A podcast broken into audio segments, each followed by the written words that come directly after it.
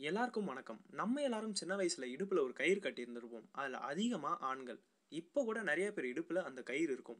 கிராமங்களில் சில பேர் அதை பட்டு கயிறுன்னு சொல்லுவாங்க. சில பேர் அதை அருணா கயிறு அருணா கொடி இப்படிலாம் கூட சொல்லுவாங்க. ஆனால் அதோட உண்மையான பேர் அரை நான் கயிறு. இதை இடுப்பில் கட்டுறதுக்கு காரணம் என்ன அப்படிங்கிறது தான் இன்னைக்கு எபிசோடில் கேட்க போகிறோம் வெல்கம் டு இயரஸ் இயர்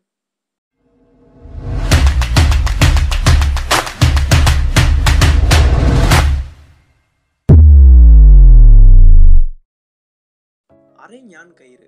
ஞான் அப்படின்னா கயிறுன்னு அர்த்தம். உடம்புல பாதி அதாவது உடம்பின் அரை பாதியான இடுப்புல கட்டுறதுனால இது அரை ஞான் கயிறு அப்படின்னு சொல்லுவாங்க. பெண்களை பொறுத்த வரைக்கும் சின்ன வயசுல இருந்து காலில் கொலுசு காதல கம்மல் கல்யாணம் முடிஞ்ச அப்புறம் கால் விரல்ல மெட்டியும் போடுவாங்க. அது எல்லாமே ஒரு சில அறிவியல் காரணங்களால போடுறாங்க. அதே போலதான் அதிகமா ஆண்கள் இடுப்புல அரைஞான் கயிறு கட்டுறதும் வழக்கமாயிருச்சு. இதுக்கு பின்னாடியும் அறிவியல் சார்ந்த காரணங்களும் மருத்துவம் சார்ந்த காரணங்களும் இருக்கு.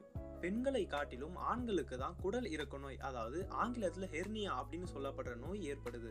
அடி வயிற்றுல சின்ன சின்ன கட்டி மாதிரி திடீர்னு உருவாகும். இந்த நோய் ஏற்பட அதிகமான காரணம் என்னன்னா நிறைய வெயிட் தூக்குறது டைஜஸ்ட் ஆகாத ஃபுட்டை சாப்பிடுறது அதிக நேரம் குப்புறப்பட்டு தூங்குறது இந்த மாதிரி சில விஷயங்களாக தான் அடி வயிற்றுல அழுத்தம் ஏற்பட்டு அடி வயிற்றுல சின்ன சின்ன கட்டி மாதிரி திடீர்னு உருவாகும். இந்த நோய் ஏற்பட அதிகமான காரணம் என்னன்னா நிறைய வெயிட் தூக்குறது டைஜஸ்ட் ஆகாத ஃபுட்டை சாப்பிட்றது அதிக நேரம் குப்பரப்படுத்து தூங்குறது இந்த மாதிரி சில விஷயங்களால் தான் அடி வயிற்றுல அழுத்தம் ஏற்பட்டு இந்த நோய் உருவாகுது. இதுக்கு இப்போ சிகிச்சைகள் நிறைய இருந்தாலும் ஆரம்ப காலத்துல கண்டுபிடிச்ச அடிப்படை மருத்துவம் தான் இந்த அரைஞான் கயிறு.